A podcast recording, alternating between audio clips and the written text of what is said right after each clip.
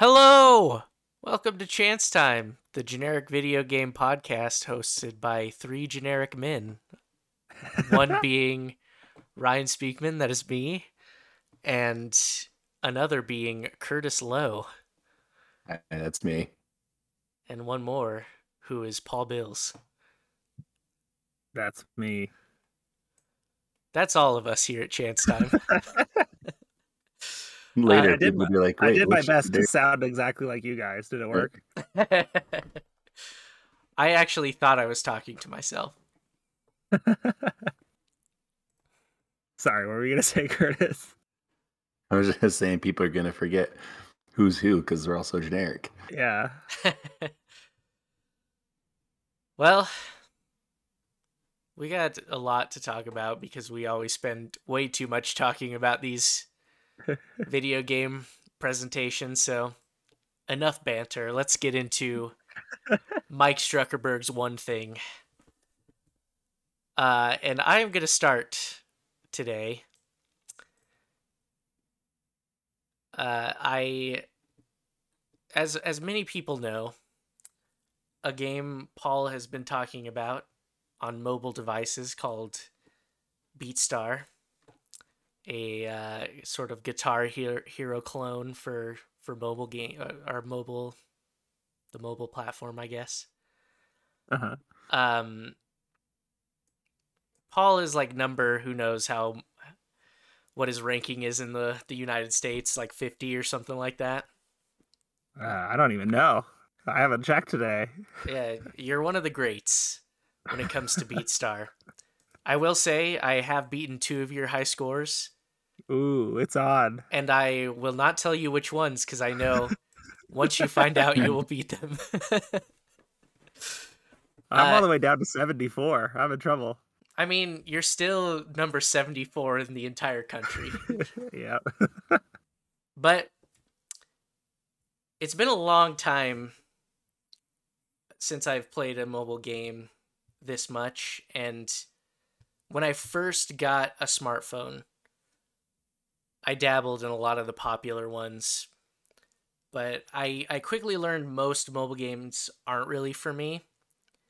But getting back into this one, uh, there's something I want to discuss that I always find very interesting, and that is the marketing strategy for other mobile games. Ugh. So when you this play could be a whole episode. when you play BeatStar, you uh, earn cards, and after it used to not be like this, but now after every single time you play a song, you can watch an ad to earn two cards, and if you get enough cards, you can open a box, which gets you a new song. So, being a game that I I'm playing here and there in in breaks, every time I finish a song, I I want to get more so- more songs, so I am watching these ads for cards. And I don't know where to start with this, but I a lot of these ads use similar strategies. Uh, the most popular seems to be someone playing a game and intentionally getting everything wrong Ugh, I hate it so much. uh, which is very frustrating because you're like, no, put that puzzle block in that space. It's clear it goes there. Or And I are you- like how they always like hover the right one, and Yeah. then like, no, I'm gonna take this obviously in- incorrect one. or why are you pouring lava onto the person you're trying to save? It's clearly you don't remove that that key, or it's gonna it's gonna make you lose. Have So- you seen the ones that are like, I've tried 3,333 times and I can't figure it out? I have I I haven't seen as many of those in in BeatStar. Right. but I, I do know Uh. that.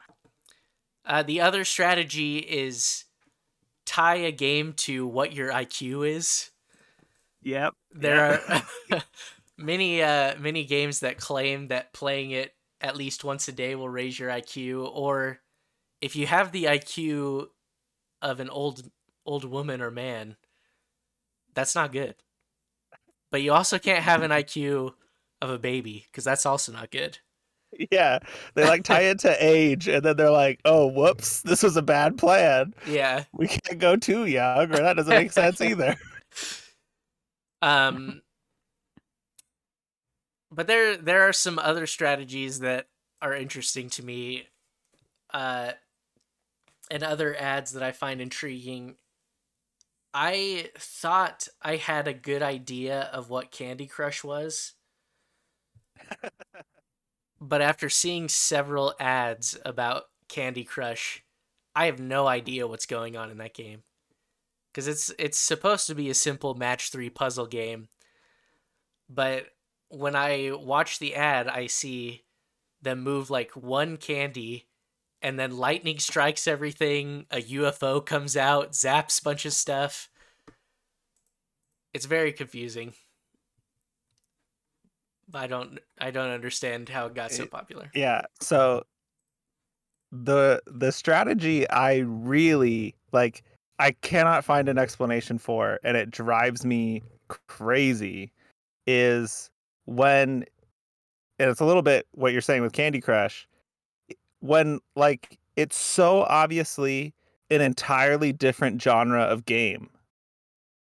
Like when the advertisement basically makes it look like an action game, but it's clearly just a stupid match three game or vice versa. Yeah. It's like, why market as an entirely different thing? Like, what is the logic behind this? Or like, so many games market as a pull the pin puzzle game, but that's not the game at all. It's Yeah. like a Clash of Clans clone. I don't understand the strategy at all. I can't find an explanation, and it just drives me crazy. There is one more I want to talk about before we we move on, and that is the you will win money by playing this game. yeah. Have you got the Snoop Dogg one? Uh, I think I've gotten that one a few times. I know I've got an, another celebrity one. Yeah. Blackout Bingo is the big one that I always get. Yeah. Have you gotten the one with the girl who's like, I know you guys are sick of me talking about these games, but this is legit. Quite familiar.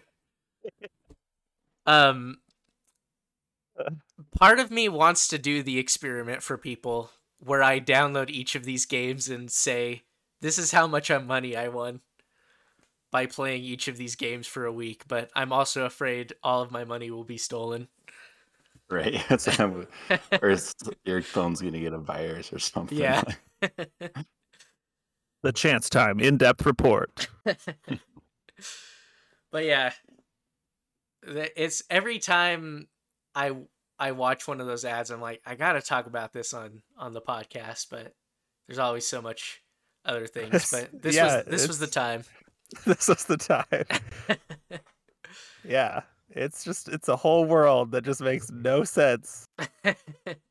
but i mean it does kind of make sense like i could see a kid like downloading a game because he's like i could do better than this guy's doing on the ad or Yeah. like oh i could win all this money of, of course i'm gonna download it. Or like i could see like a an older person being like i wonder what my iq is. They've probably done studies to to see what my iq will be based on this game. Maybe that one's a little more far-fetched but anyways it's uh it seems crazy, but it's probably a multi-billion dollar uh, business for a reason. So I would love to sit in on the the marketing strategy Yeah. like meetings though for them. I thought, like, is there just some conference somewhere and someone gave this, like, super good talk about everyone pull the pin is the marketing strategy. I don't care what your game is. And they were all like, yes, he's so right. My favorite ones are always the one where it's literally just if your number is bigger, you win. Yes. I hate And they're, this they're even worse. Yeah, and it's like it's like plus ten or times twenty, and the and the player in the ad goes to the plus ten, and you're like, "Are you freaking serious?" But then it's like, okay, now I'm going to take my number 20 against this 2000 and see if I can win. no. Uh, oh my gosh. All right, Curtis. What do you got for us today? Real quick, speaking of all the mobile ads, Oh yeah. uh, if people watch Game Theory at all, and I, I think they did a video on it, and Oh, if it's actually legal, their advertising, if it's even legal or not, because he talks about the pin games and Oh, how it's not even the actual game once you download it. Right. And I can't remember exactly how, but I mean, I guess spoilers for the game theory video. but it is like barely legal, I think. Oh, I have to go back and watch it. Yeah, yeah. I'm And actually interested in watching that too. Yeah, it's it's interesting. And then he I don't know if it's in that video, but at some point he made a joke video about the lore of some ads for one of these weird games. And then people really liked it, so now he's made like five of them. of all he's like like I don't remember like some lady's like garden mansion and you go in the game you like go and like rebuild a garden that your parents left you or something and your grandma's there but then in like the ads there's like all this scandalous stuff going on and he's so he made a video about it and then people it got like really high views so he just he's made a whole bunch of them now and they're kind of funny That's really funny. worth checking out I'll be looking. Um, yeah, I don't have a link on hand, but it's a thing. Um, my one thing is Slay the Spire again, because I've been playing it a lot lately. Because it's just easy to pick up and play for a little bit and then put back down, which makes it easy to just play a whole bunch. Um, my problem with it is the. Have you guys played it? I can't remember. I have not. No. So, um, okay. So it's a lot like other roguelikes where in order to get to like the final, final boss, you have to do a few runs to unlock a few things first, you know? Yeah. So I've done that. And when I get to the last boss, you go through like three bosses, like three areas, fight the bosses there. And for whatever reason, that last boss, sometimes I don't even get to the last boss. There's like a mini boss before the boss, and the difficulty spike is insane. like, I'll just crush everything on my way there, and then I get to the mini boss before the actual boss, barely like just scrape through, and then the main boss hits me like so hard and so fast that I just don't even have a chance to even block anything, and I just immediately die. Mm. And I can't figure out what I'm supposed to do because I feel like I get like the best runs, you know, I'm destroying everything, doing great, and then I just can't do it all of a sudden. And it just boggles my mind. And I keep thinking if I could get the same run that I'd had the very first time I played this game with my insane block and all the damage I was doing with it, I could maybe do it. But now the problem is I'm unlocking all these other cards, and now I can't find the cards that I want for that initial run. Yeah. So now I can't do it. and it's frustrating. but it's fun, so I want to like beat it. But it's so hard. So I if don't anyone has any tips for Slay the Spire and its boss, let me know because it's driving me crazy. What were you gonna say, Paul? Um, I don't know if I've made it to what you're talking about, and I've played a lot of that game. Um, there's a. It threw me off the first time you get to this little mini boss before the main boss. It's like a, you're like surrounded by two enemies. Usually your character is on the left, and then the bat, and then the enemies are on the right side. This time you're in the middle, and there's one on each side of you. I don't think I've ever You played never this. been there? Okay. So that's frustrating because the first time I got there, I'm like, what is even happening?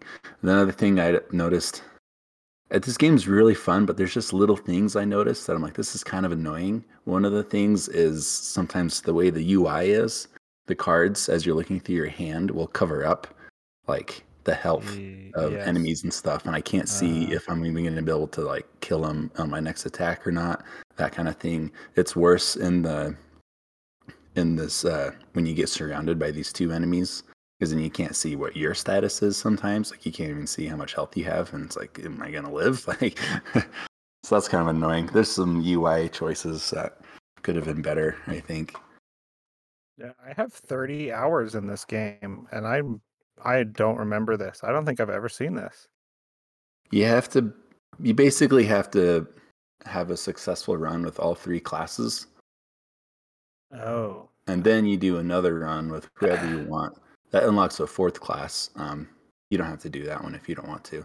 But then on the next runs, in order to get to the last area, you have to get three keys. oh, yes. Okay, I was trying to do that when I first when I kind of gave up on this game because I could just I either like didn't see them or it just didn't work, and then I think something else came out and I got distracted. So Yeah. okay, I'm on board I've actually found it's really easy to get the keys. I can get the first the keys in the first area, and I'm good to Ah. go from there. Um, the other annoying thing about the keys is you you always have to give up upgrades in order to get them, essentially. Unless there's ways to get them after the first area. I always rush in the first area, so maybe I should try that. Because a lot of times you'll get to it like you'll go to one of the campfires and instead of resting or upgrading one of your cards, you can get the key. But then that means you don't get the rest or upgrade a card, which is kind of a bummer. And Right. sometimes you open a chest and then you'll- get money, and then and you'll have to pick between- between a relic or the key. So stuff like that happens. It's kind of annoying. But yeah, I like. I want to beat it now because I've played it so much, and I feel like I keep having good runs. But I just can't make it. So if anyone has any tips, let me know in our official Chance Time Discord server. I was I was actually Hint, hint. I was thinking about that while you were talking, and I I forgot to introduce us as the Squishy Boys. Oh yeah, the squishy points. no one was even in the server. No one's even gonna get the joke. I know, That's okay. but I don't even get some of our jokes sometimes. yeah, but just know you're missing out on why we're called the Squishy Boys now. squishy boys. It's a cool server. There's even uh, two custom emojis. More to come though. so exciting, exciting So stuff. exciting. So cool. Um, all right, Paul. Your Mike Struckerberg's one thing.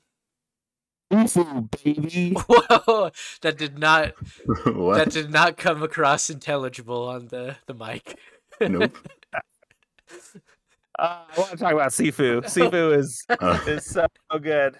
Uh, Now I have to get too close to this mic. I want to Uh, I want to isolate that and like play it during random parts of the show. Let's hear it.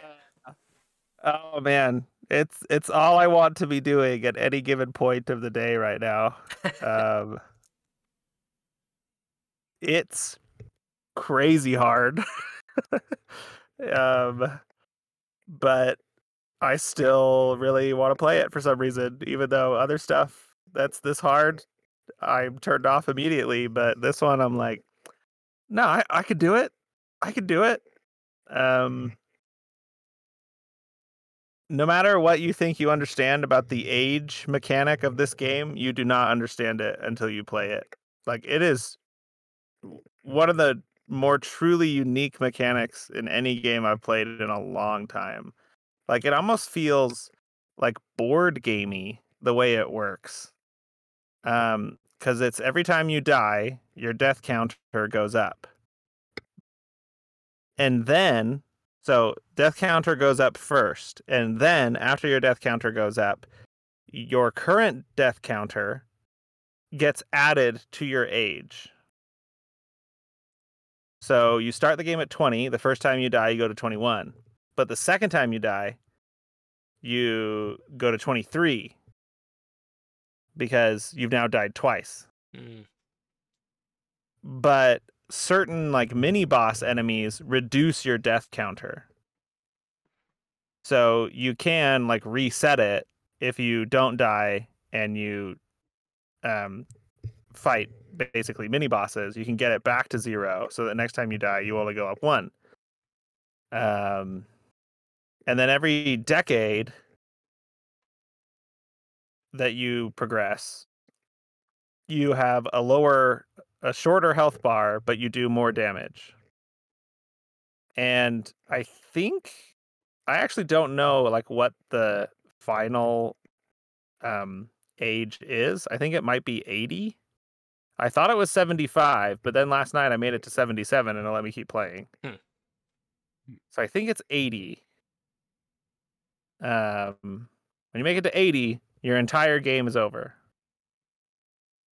But you can go back, so there's 5 levels in the game. You can go back and play any level after a game over and you start that level at the lowest age you were when you f- started that level. Okay.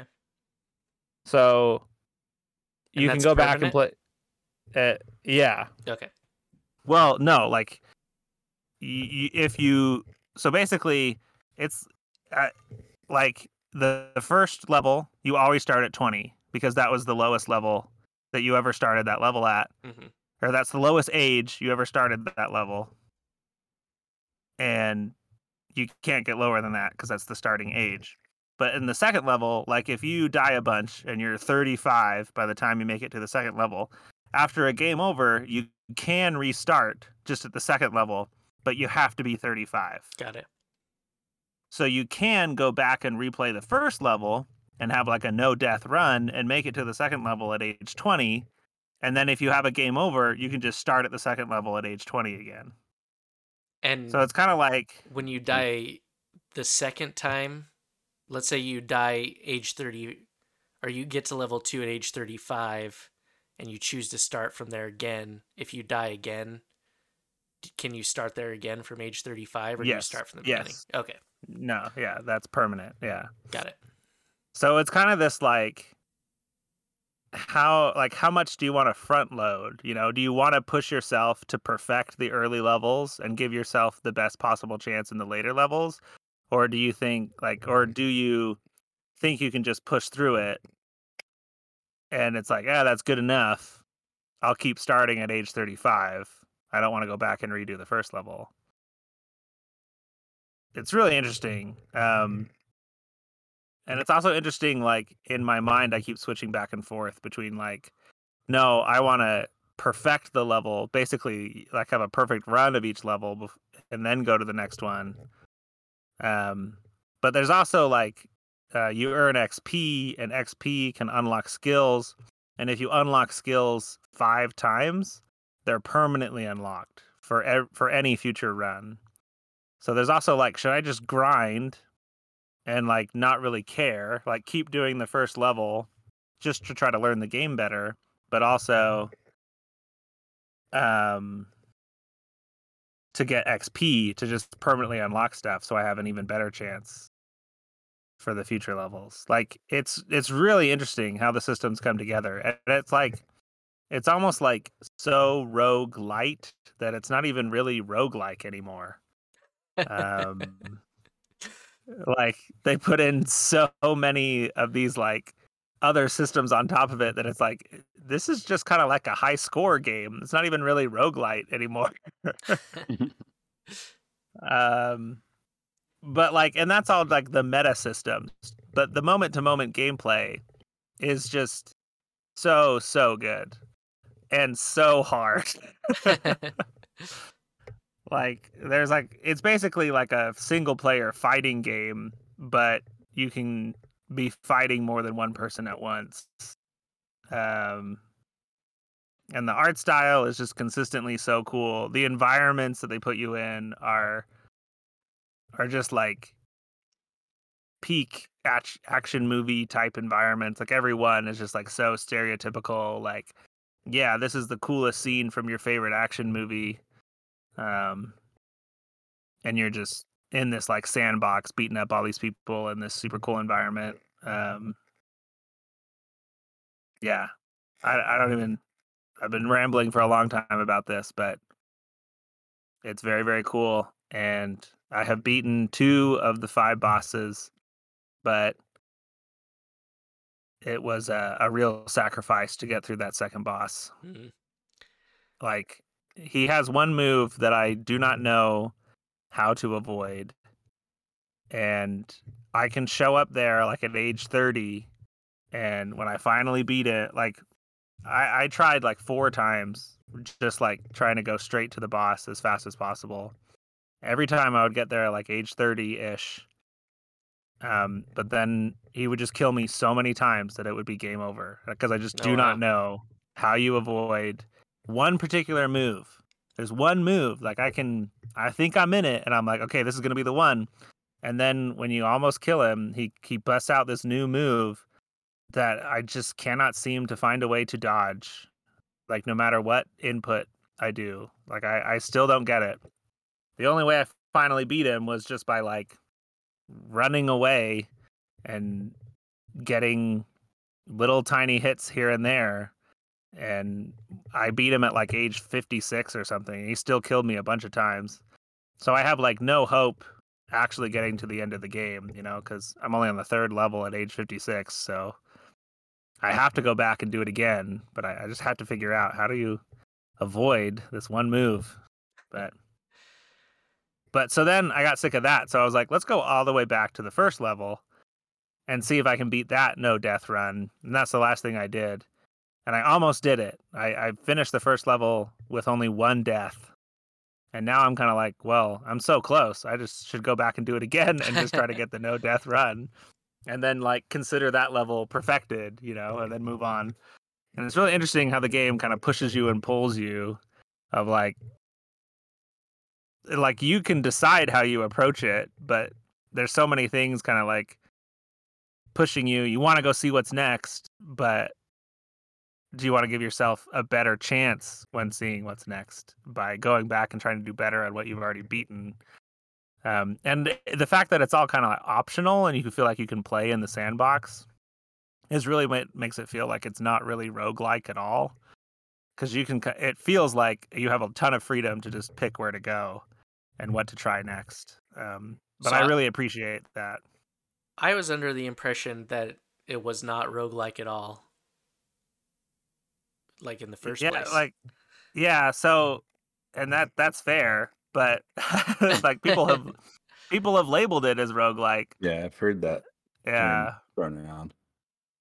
So I, I don't even know. Um, but the point is, it's it's super super fun.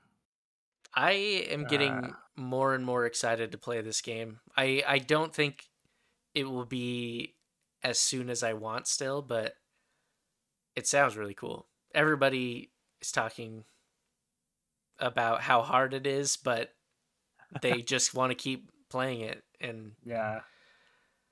that sounds like my style for sure. Yeah. It's kind of like the reaction I wish I had had to Returnal. Mm, Like Returnal was super hard, but then with the, the whole like save state thing and losing it Yeah, just by switching. I was just like, I just can't do it. Like I, it's not worth it to put in the time. Sifu makes it feel like okay, it is worth it to put in the time, and you can switch to another game without being punished. So that's a big bonus there. awesome. Well, yeah. I only had plans Oh. to buy Elden Ring and the new Zelda if it comes out this year. And now there's all these games that I'm like, "Ah, I want to buy that one too. it's a real problem. it's too many games, no time to play them.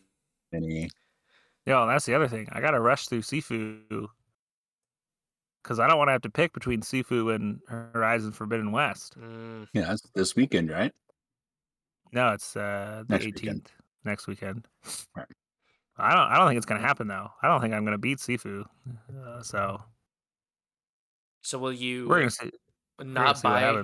Horizon Forbidden West until you beat Oh, I- Sifu? I pre-ordered it forever ago, so it's Oh, coming.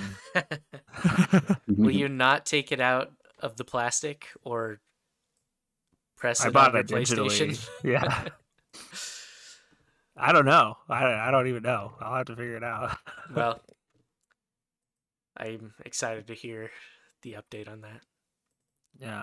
All right. Let us get into our topic for today. So, real quick, real quick, real oh, quick. Oh yeah, go for it, Curtis. Great news. There's a third emoji on the Discord server. Oh, it's all happening so fast. That's all. wow. You can only find out by joining. We'll probably Yeah, put the, saying. the link in in the description of that. Yeah, I'm not saying what's not what they are. Got Gotta it. come find out. Um. All right. Topic.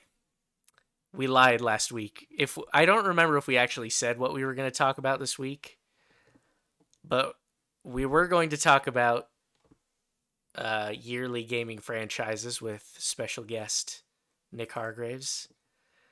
But he was upset to know. Well, I don't know if he was that upset, but we did have the announcement of a Nintendo Direct, and if you've listened to our previous episodes, for some reason we've taken it upon ourselves to spend hours and hours reviewing each Direct that's uh, come out, and so we figured we would hold the tradition, and next week will be the yearly franchises episode. Um. So yeah, that's what we're talking about. I'm I'm gonna flip the script on us a little bit. Right up top, do you guys think this was good direct, okay direct, or not great direct? You may use different adjectives if you want. Paul Bills, what do you think? Free adjectives. Um, I thought it was pretty good, but every direct is just so shadowed by Zelda at this point. Mm, I like no one can be happy if there's no Zelda, which is kind of sad. But that's just the fact of life right now. It cannot be a great direct without Zelda. do you think Zelda still has a chance? Because they did not announce their holiday game. The closest they came was September. Yeah. So this, and they said explicitly, this is focused on games of the first half of 2022. Yeah. So I think Zelda still has a chance. Um, but I, I just kind of feel bad for all these other legitimately cool games that like no one is happy to see them because, like, if Zelda was here, I think everyone's perception of every other game in this direct would be improved. Yeah. uh, But no, Curtis, Zel- no Zelda. Curtis, what do you think? I mean, it depends on what you're into. I think. Okay. I personally thought it was, it was pretty great. I want to say great because I don't know. there wasn't there wasn't any uh, Chocobo GP in here. Uh, That was kind of a bummer. oh, we'll get to it. I think there was something very similar. Yeah, some some Chocobo GP ripoff. I think. um, no, um, yeah, just if you take into the fact that they're focused on just like our the first part of the year and nothing else, which should just immediately disqualify the new Zelda from being present at all, which it did. Um, like it's a pretty good showing, really. It's not like incredible. It just depends on what you're into. If you're really into like RPGs and stuff, I think it's pretty exciting. There's some really cool stuff in here. Um, other than that, though, there's a lot of stuff that we kind of already knew about. I'd say like Splatoon and stuff, and some ports, Advance Wars. So, I don't know. There's there's games in here that I didn't know about that I'm excited about now. Yeah, cool. It was, Um, it's pretty great. It was pretty great. I think It was it's good stuff. I think it was great. I don't think it was perfect. I like how we're all just using different adjectives to say it's this, but not quite the tier we were hoping for. um, but I, as a Nintendo fan, I was pretty happy with this, and I kind of feel like I'm pretty happy with most of their beginning of the year directs because it, it's kind of like an exciting time of like we have vague ideas of what's coming up up to March. But we're getting closer to March and we don't know what's coming out after that and I I don't know, as someone who's bought a lot of the Nintendo Switch games that were mostly first party, I like the years when there's something coming out every month.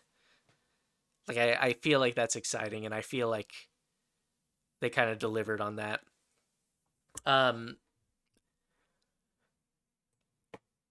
I would have been more upset about Zelda and I, I actually I haven't seen a lot of people being disappointed Zelda wasn't there. But I haven't looked at comments too closely. Um I mean, if you look at the, if you see the YouTube comments while it's going, everyone's disappointed all the uh, time. yeah, that's true. No one's ever happy. So just don't ever look at those. I usually turn those off. Yeah, it's not worth it. But No one's happy there. I like that they they kept the possibility open by not announcing that holiday game, where people can still speculate. And I think if they announce something else for the holiday, that's when people I uh, that's when maybe I would have been disappointed. But I don't know. Uh, but we'll we'll get into it. Let's uh let's start with the first announcement Fire Emblem Warriors Three Hopes. Uh Is it actually called Fire Emblem Warriors? It- I didn't notice that. oh, maybe it's not. Pretty sure it is. I thought it was two. Because it is a Warriors game. It's definitely Yeah. a Warriors game. It's I'm definitely a sure Warriors was. game. I just didn't know if they had put that in the title. I just didn't catch that. All of the YouTube videos coming up. Oh yeah, Nintendo.com has it listed as Fire Emblem Warriors Three Hopes. Oh, okay. They've Uh, been pretty consistent with the Warriors name. Yeah. Yeah. Yeah. yeah. and Paul, I know you played Fire Emblem Warriors, the first one. Yes, I did. Any any thoughts on a new entry? Um, it's kind of similar to Hyrule Warriors, where I don't really see the point of playing a second one. yeah. Like, what is this genre called? Like Misu or something like that? Mosu? I'm so sorry Something like to that. people who Mus- Muso. Muso, Muso. Muso. the the Warriors how to pronounce it. genre, whatever you call it. Um, Yeah. I call it a strategic war simulator. yeah, that's the one. uh i just like the formula is so standard on these that i just do not feel the need to play more of them like i probably shouldn't have even played two of them with hyrule warriors and fire emblem warriors like it's just like i the fantasy like the one versus 1000 thing is super fun. But it's like it actually becomes quite tedious level to level in my experience. Um and it just gets kind of stressful because your map is just like oh you need to go over here. Oh now run over here.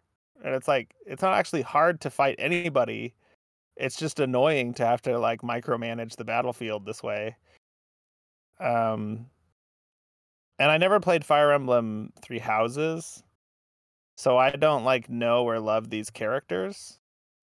And that also does not like so maybe if I did love these characters, I'd be like, I don't care, I'll take anything more of these characters and it'll just be like a fun like casual um experience, you know, cutting through all these bad guys as my favorite characters and hearing their dialogue and getting a little bit of story. But yeah, like this right now, not on my radar at all. Like, good for the people who want it, but for me, it's like, yeah, but like, call me when there's like an actual difference to one of these games. And see, I am okay with more Warriors games, but not necessarily Fire Emblem. I'll probably play. I would probably play a new Hyrule Warriors, just because I Hmm. love Zelda and I love. Like part of it is for me, like I like grinding sometimes for this sort of stuff, and I like seeing what new character I'm gonna get. And like if there's nothing else out for my Switch, like it is a, a fun time in general. But yeah, I I played Fire Emblem Three Houses and wasn't super excited about the characters still. Mm. But there is an audience for this. Curtis, what do you say? What do you say? No, I, I agree. I think people are going to be excited about it who are excited about it.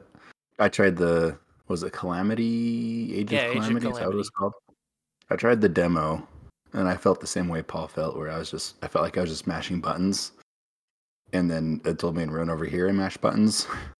Yeah. that's a really like simplified way to look at it, but I don't know. I just couldn't get into it, and it felt really monotonous and repetitive to me. so, yeah, and I didn't play uh, Three Houses either, so it's definitely not for me. But I know people like these games, so it makes sense that they keep making them because people like them. And I say, good for those people. Thank you. um, yeah, I really only played Hyrule War- Warriors Age of Calamity, so it was good though for me. Not for Curtis or Paul, known haters of the Warriors franchise. yeah. No, I liked one. No, you can't go back on it now, Paul. No, That's what I'm saying. I I played one I- and I was like, okay. I've now had that experience. Played I 'em don't one, need to played have it 'em all. again. Yeah, I they are pretty samey. Um, well, they are samey.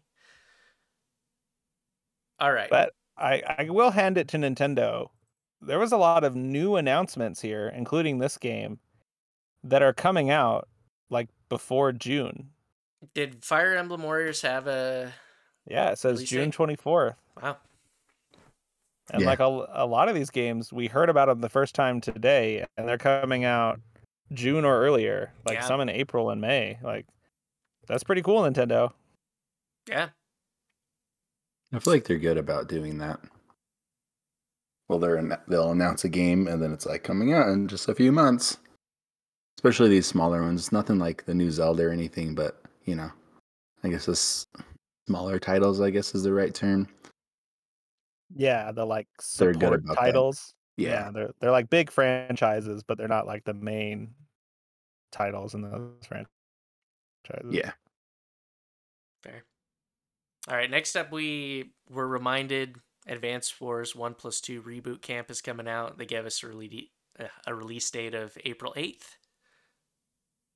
I'm excited. That's all I got to say. Voice acting. Yeah, the animation looks great. I'm also Yeah. trying to remember if the originals ever had any map edit- editors. Even if they didn't, that's a cool addition to have. Yeah. I don't know. Can you share what you create with other people though? I don't know if I caught that or not. Would be a disappointment if you couldn't. Yeah, that would be kind of lame. But I mean, they made Mario Maker on the 3DS, which had similar functionality, so you never know. And the Link Awakens is that the one where you had to have the amiibo, and then if you took the amiibo to someone else's, they could put it on their Switch and play your Mm. dungeon. Yes, that's right. So yeah, maybe they'll do that. That'd be cool. yeah, use a Zelda amiibo to get your Advance Wars map onto someone else's. Um, You think they'll make an Advance Wars amiibo when it's just like a little tank? That would be sweet. that would be cool. All right, next up we have No Man's Sky for the Switch. Mm, once again, my opinion is why would you buy this on the Switch? But But it, you get all the updates day one. Yeah. That's mm. true. So I- if you've never had this experience, this is going to be a banger of a game for you. And it's a perfect game to play handheld, like on the go. That's fair. I personally think those kind of like exploration type games, I think work really well on Switch. Fair. All right, next up we have a big one Mario Strikers Battle League. They did a pretty in depth analysis on on what's going on in this one. I have always wanted to play the Mario Striker series, but I have not had the chance yet. I did not have it in the GameCube era, era so I'm personally excited to try this out. It looks really fun. What do you guys? I just think? enjoyed the trailer. I don't know what happened first. If it was Donkey Kong just punching people out of the way, Yeah. or Bowser breathing fire on the soccer ball and then kicking it, or no, he didn't kick. He just threw it. I didn't realize it was that like just crazy. So that was funny to me. Yeah, I really loved soccer like sport or whatever they described it as in this trailer. Yeah. I wish they would have called it a Rocket League like. I do think if I had people to play this with consistently, I'd be really excited about it. The eight player thing is really cool. I am Yeah, I mean- going to do everything I can to get eight people to play it with me on one TV. That's all I want. It would be a lot of fun. I think it would be worth the money if I could get eight people once to play it with me. Uh, but yeah, Yeah. the the art style is really cool too. The like anime inspired cutscenes and stuff. It's really cool. Yeah, the like hand drawn over the top of the 3D, how they like combine Yeah. those. Yeah. yeah, it looks really cool. I have a hard time getting too excited for sports games, but this one's cool. That's fair. I I am one of the few I feel who loved Mario Tennis Aces and liked more than other people Mario Golf um for the Switch and so I don't know. I'm always excited for a new Mario sports game. I feel like I had more friends who were playing Mario Tennis Aces with me though. I knew a few people who were playing uh, the golf one though. Yeah. Um all right. It's exciting though that I know a lot of people were excited for Mario Strikers coming back, so Yeah. Yeah, I think it's a big deal. do you think and this is a stretch I screenshotted in Luigi's Mansion 3 a part where you go in a movie theater and there is a movie poster for Mario Strikers. Do you think that was a hint for Mario Strikers Battle League? How many years later? How long ago was that? Like three years? yeah, three years or something. I don't know if they're affiliated half. with the. uh I don't know if it's the same company. It probably is not.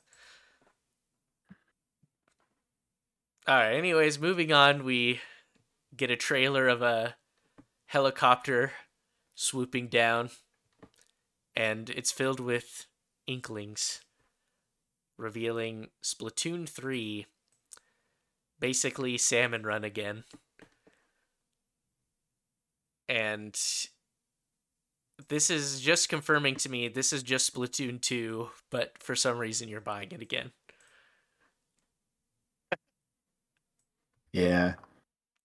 It looks cool though. It's just I don't know.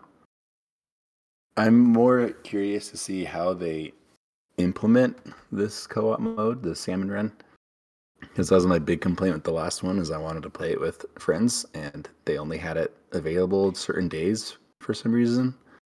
I still don't understand the reasoning behind that. So hopefully this time around you can just play it when you want to. Yeah. That it would be a huge mistake for them to do what they did last time with it. Yeah. Oh, and like, why would you promote it in one of your trailers if it's going to be like a limited time mode? That would be super weird. Agreed. It's like yeah, because the first one wasn't like limited time. Like it wasn't like oh after March whatever you can't play it ever again. It's yeah. just like you can only play it on this Tuesday and then this Thursday. And it's just I don't know. It's just weird to me. Having So I'm curious to see how they improve the online stuff because wasn't it really hard time hard to even just play the regular mode with your mm-hmm. friends. That's exactly what I was just gonna say. If, if they fix that, where before you had to get to a certain rank before you could play on a team, and everybody you wanted to play with had to get to that rank, and it wasn't like an easy rank to get to. It wasn't like insane, but I never got to the rank that I could play like on a team with my friends. And so I feel like Yeah. if they fix that and if they make Salmon Run something I can do like local co-op or online co-op any day I want to, I would consider it. But other than that, not sure.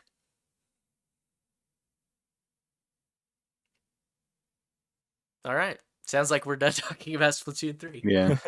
Um, yeah, I, I- feel like I want any more details before I get excited about it because it keeps showing cool looking trailers with cool gameplay. But yeah, all my problems with Spl- Splatoon 2 were the, I guess, infrastructure and how they implemented certain features and stuff. Yeah, I will say the actual game is fun. Like I, I had Yeah. a great time every time I played. Yeah, yeah. Um, but that was announced it's gonna be released summer 2022. Um, also Mario Strikers June 10th, which I will not be playing on June 10th. For that is the day I am to be wed, and oh, Oh. probably not a great great uh, idea to hop by Walmart that day and grab it. you just have it set up at the reception. I uh, Easily get eight, eight players. that's Easily. true. that's very true. All right. Next we have Front Mission First Remake. Uh tactical RPG, don't know anything about it. I don't know if you guys have anything to say about it. One game's coming out soon, the other game's coming out later. It, the only thing I'll say about this is the the the tactical strategy game moment continues, especially on Nintendo.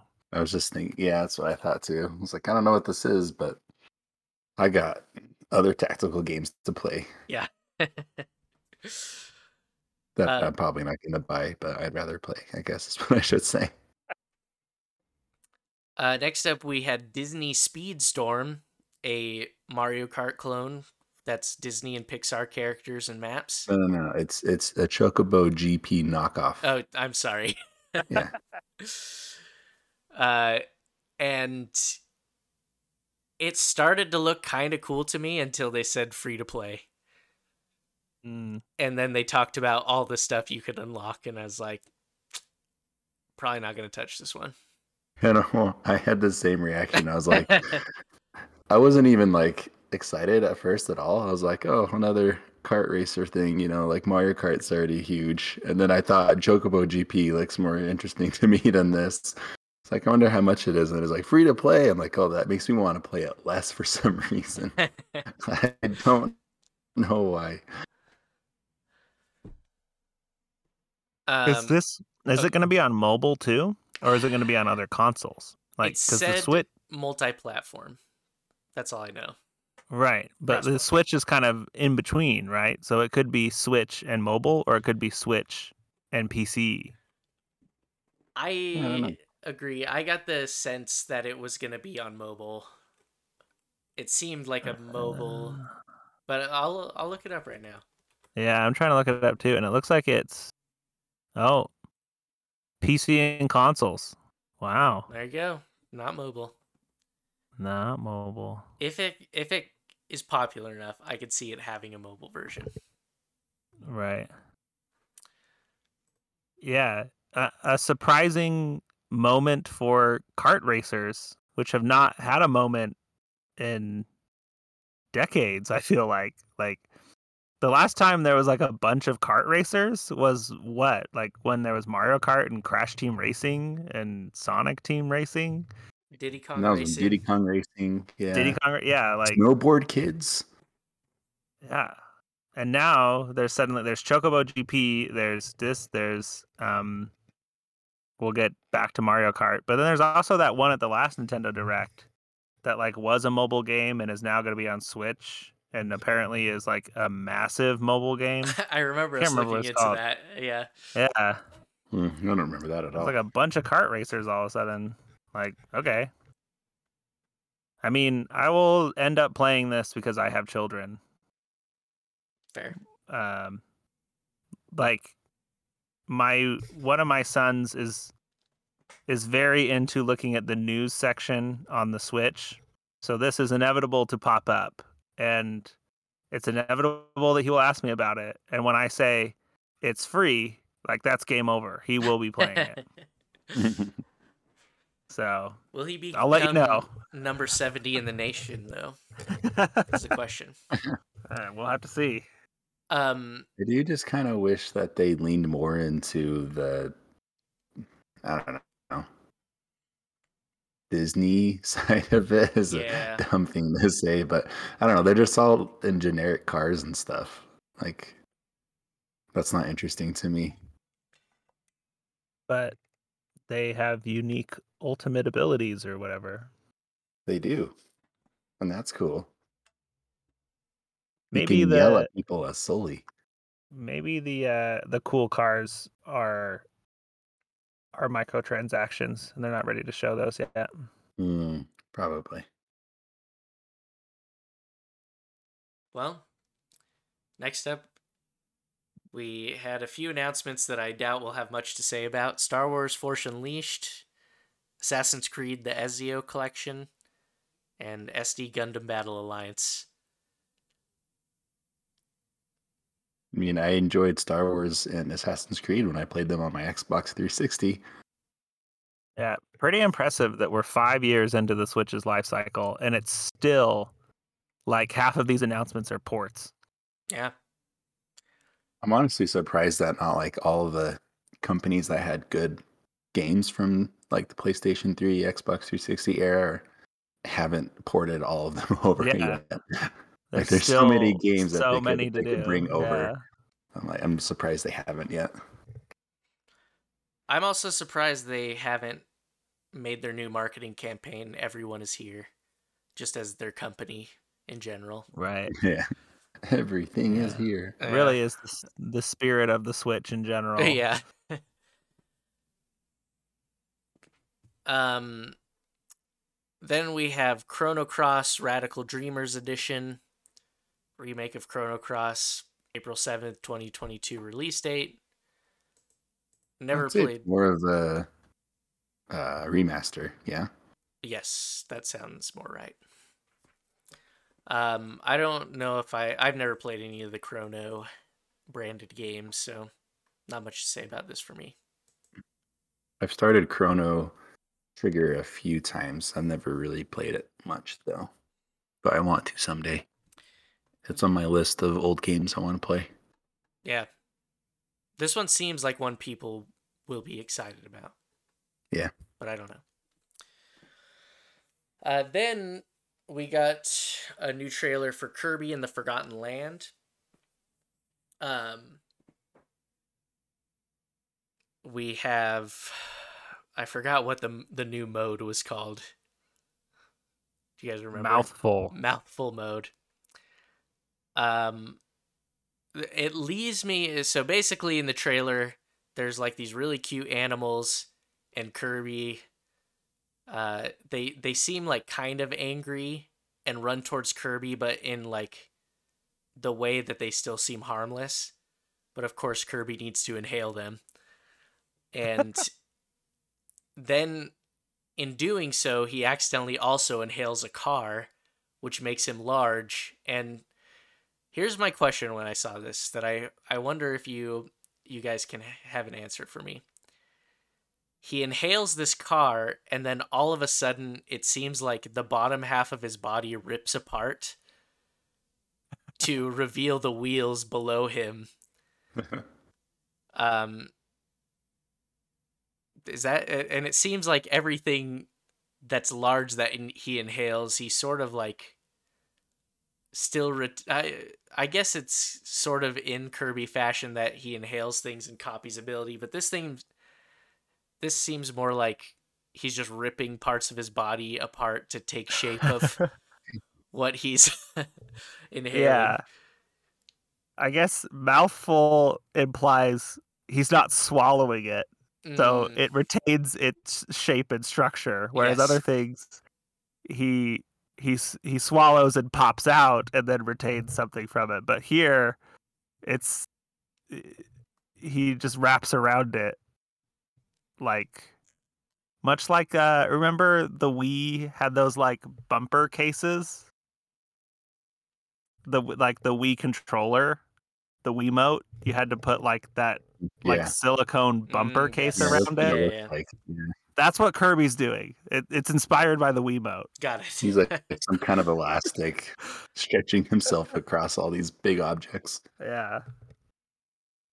Um, what do you guys think of this game after seeing another trailer for it?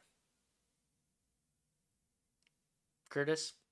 Um, I just haven't played a Kirby game in so long that it's hard to get excited for this one. I'm really curious to see how people like it. There's Paul- just it comes down to the same thing of like if I had time and money to play it, I would play it, you know. Yeah. There's just a lot of competition for my time and money in terms of video games these days. Fair? But I mean, Oh, sorry. it looks great. I think it looks great. Paul, what do you think? Yeah, so I was fully prepared to like ignore this trailer, but it, it caught my attention. I was like, it seems like someone at Nintendo was caught off guard by Super Mario Odyssey and was like, "So you made Mario Kirby?" And they're like, "No, what are you, what are you talking about?" and they're like, "Well, can we just make a Kirby game like that?" And they're like, uh, yeah, go for it. so this is like it should just be called Kirby Odyssey because like it's it's the very same premise of take over the the enemies and use their abilities to do things, which has kind of always been Kirby's thing. I never really thought about that before Yeah. like this trailer, but I was like, you did kind of steal Kirby's thing, Mario. so good for Kirby for taking it back. Um, but yeah, I was pleasantly surprised by this. It might be like a, I don't know, play with the kids at some point when there's nothing else to play. Um, so it's not like a day a day one thing, but I went from totally ignoring it to considering it. So good job, trailer. It does have a co-op mode, which I Mm, I I, think- didn't even know that. I think they maybe I'm wrong. I think they announced that Yeah, in sounds right. one of the yeah. previous trailers. So this one would be a fun one if I could get someone to just sit and, and play with me here and there. But I still kind of feel the same way after seeing this. I'm hopeful that I will like it, but at the same time, the last few Kirby games I've played were so easy that they were boring. Mm. And Yeah, I I've can heard that. yeah, I can kind of get that sense from this trailer as well. Even though there's more happening, and this one makes it seem like that's less the case. Like, I'm sure it won't be like the Dark Souls of Kirby or anything like that, but like, I I I want to try this and I want to like it, but I could also see myself getting bored with it. See, that's a huge selling point for me. Yeah. Anything that like my kids can actually play totally by themselves, Mm, yes. that's an attractive Yeah, proposition. Yeah. and see, I probably fall right in the middle of you and your kids.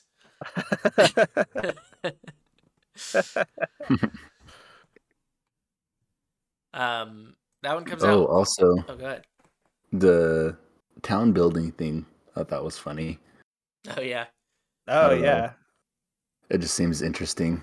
yeah. I I liked that about it. It's Yeah. almost like they're making a collectathon because you're rescuing all the Waddle Dees, and then they build this town, and then the town helps you out. Yeah, It seems kind of fun. yeah. I'm very excited to turn into a cone. Yeah, that, that one made me laugh. I was like, okay, Well- a car. A vending machine shoots soda cans. That's kind of fun. and And then it was like, a turn into a cone, cone. a What cone do you that call it? pierce metal. Yeah, I was yeah. like, a cone can't do that. A traffic cone traffic could not break that pipe. Why not like a drill? Like, okay, Kirby. Uh, So this tells us that Kirby's body must be extremely strong, you know, because he just needs the shape. He doesn't need the structural integrity or, you know, material integrity of the cone. He just needs the shape. it's gonna it's gonna add to the Kirby lore Yeah, for S- sure. Similar to how Pokemon Legends Arceus or Arceus has informed me that Pokemon can shrink, and that's how they fit into Pokeballs. Oh, yes, this is important. I, I saw someone post that on Twitter. I was like, that's weird. Yeah, I was very surprised to see that in that game. I'm surprised not all Pokemon just shrink when they're threatened. That's fair. Where'd he go? I don't know. He shrunk. He's gone. Well, it's just not honorable to shrink at a threat. Mm, Oh, yeah, That's true. that's fair. I mean, it does explain why when they they faint in the wild, they just kind of shrink into nothing. Um, that's why they that's why they never die. You know, they give it their best shot, yeah. but then they're like, okay, I'm definitely gonna die. Shrink time. um, next up, we had an ad for MLB The Show.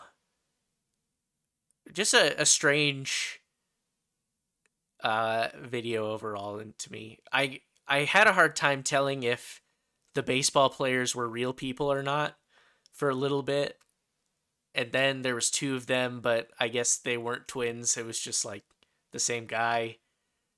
And then Uh, they, yeah, this guy's a super big deal in baseball. Actually, Okay. he's like good to know. he's like a mind blowing baseball talent. Like that Mm. was the joke is that he's a crazy pitcher and he's a crazy hitter, which is super rare in baseball. Got it. And then props to the the narrator who really channeled like an early 90s commercial. Yeah. And Yeah. And what a reveal that he was a puppet. yeah, I was gonna say, and then really brought home the '90s commercial by being a puppet at the end. But Just yeah, a couple things on this for me. It makes me happy to see these third party games like this. I don't know. I just like seeing a big variety of games on anything really. So it makes me happy that this is coming. Also, isn't this the weird thing where it's a PlayStation studio that makes this game or publishes it? Yeah, I was gonna say Now this is actually a really big deal. Now what's yeah. on play now on Switch? yeah, and with crossplay and cross progression. Yeah, that was the last thing I was gonna say, which is That really is- cool. quite the turn for PlayStation. So they mm-hmm. must have decided that they're going to be cool with that now because they were not before. I imagine PlayStation some some guy in the stats department is just shouting, "Baseball sales are down." and they have tons of meetings to solve it and this was the solution. I mean, so MLB The Show is almost always in the top 20 games on PlayStation every year. Like Alright, it does I pretty stand well. corrected. But it still could be that the sales are down. I think actually what happened was MLB pushed and said, "We're kind of sick of being a PlayStation exclusive. Mm. We could make a lot more money, and and you're going to do that for us, or we're going to pull the license." I think that's what happened. That makes sense. Yeah. I do like the idea of a guy in the office whose entire job is just to watch the baseball sales. stats. He just that's all he does every day is just stare at his screen. Yeah. And it's like, oh wait, oh crap, they're going down, they're going down. I also just like the the phrase "baseball sales are down." That's very like there's something very American about that in general. He's got like a button under one of those cases. He flips like the clear case open. Boop, boop. Baseball sales are down. Baseball sales are down. we need a we need a new gift for the the Discord. Or this could be our first t-shirt. Baseball sales are down. sales are down. Just make a really cheesy graphic. Yeah. All right. Next up, we have Kingdom Hearts Integrum Masterpiece. We're reminded it's coming out. Cloud based Kingdom Hearts for Switch. Great. Square Enix is the only the only publisher that believes in cloud versions of Switch games. Yeah. They did Hitman cloud version, um, Guardians of the Galaxy cloud version. Is Hitman Square Enix? It used to be. Oh, okay. Yeah. They bought they bought their independence. But yeah, like I don't know. I have never talked to anyone who's ever played a cloud game on Switch, so I have no idea if it's a good I idea or tried not. the control once. They had a demo for it. Oh yeah, I forgot. I just tried it just to see what it was like. It's fine. It just feels weird to buy it and then stream it. Even though we do that Yeah. with movies and music all the time. But you know that will work. yeah, I'm still true. skeptical of the video game thing. Fair. Uh, next up, we had Klonoa 1 plus 2 coming in July. Platformer. Old game. This was their collection segment, by the way. Where yeah. it was games with multiple entries coming out. Um, and followed by Klonoa, we had the Portal Companion Collection, the first two Portal games coming to Switch. Anything you guys got to say about that? Okay. Did it? Mm-hmm. Well, I do have something to say about this. Okay. Isn't it super weird to you the timing of What do you mean? this? Like Steam is putting out the Steam Deck this year, which is clearly a Switch competitor. Well, And this is why you're vice president of video games. I would have never thought of that. that is a really don't interesting think- Well, yeah, I feel like I actually Yeah. heard somewhere where Portal 2 is going to come included on the Steam Deck. Steam Deck. If you buy it, you get it added to your account. Um, I also, I don't imagine Valve is worried about sales on like being taken away from Steam because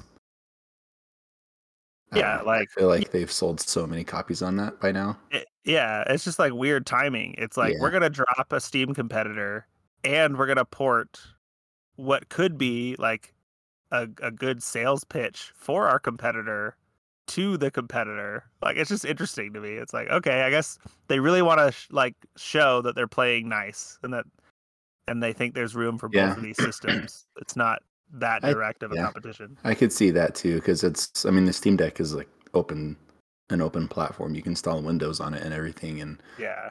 you could be playing your games on from your Epic Game Store account on there, and your Yeah. Ubisoft account, and whatever else on your PC.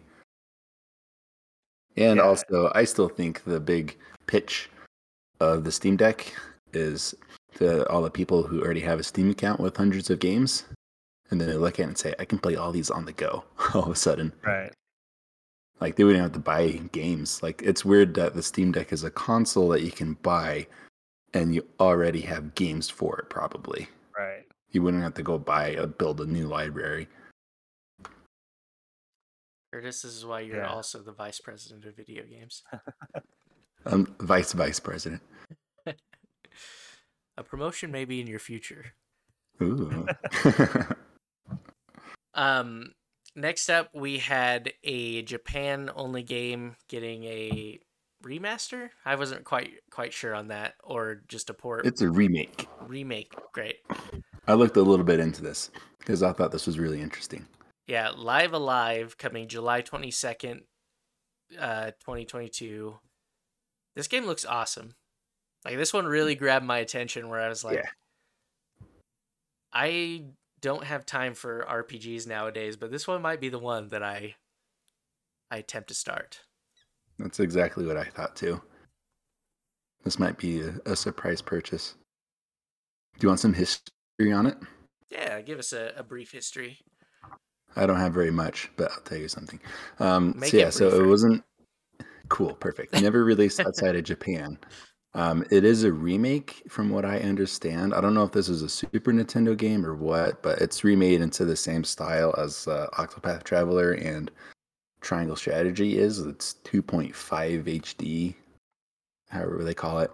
Yeah. Um, but the I don't even want to call it a gimmick because this is it's wild, but the game works where um, you have a bunch of different scenarios to play through that are in different time periods.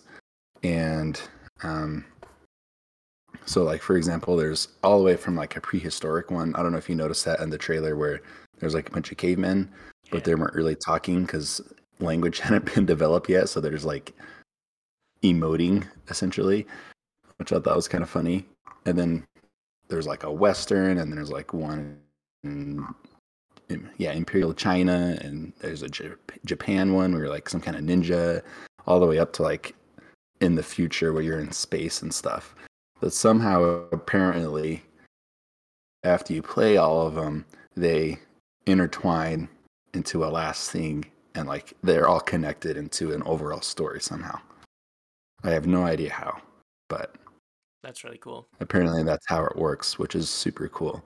And also a lot of talented people from big games worked on it.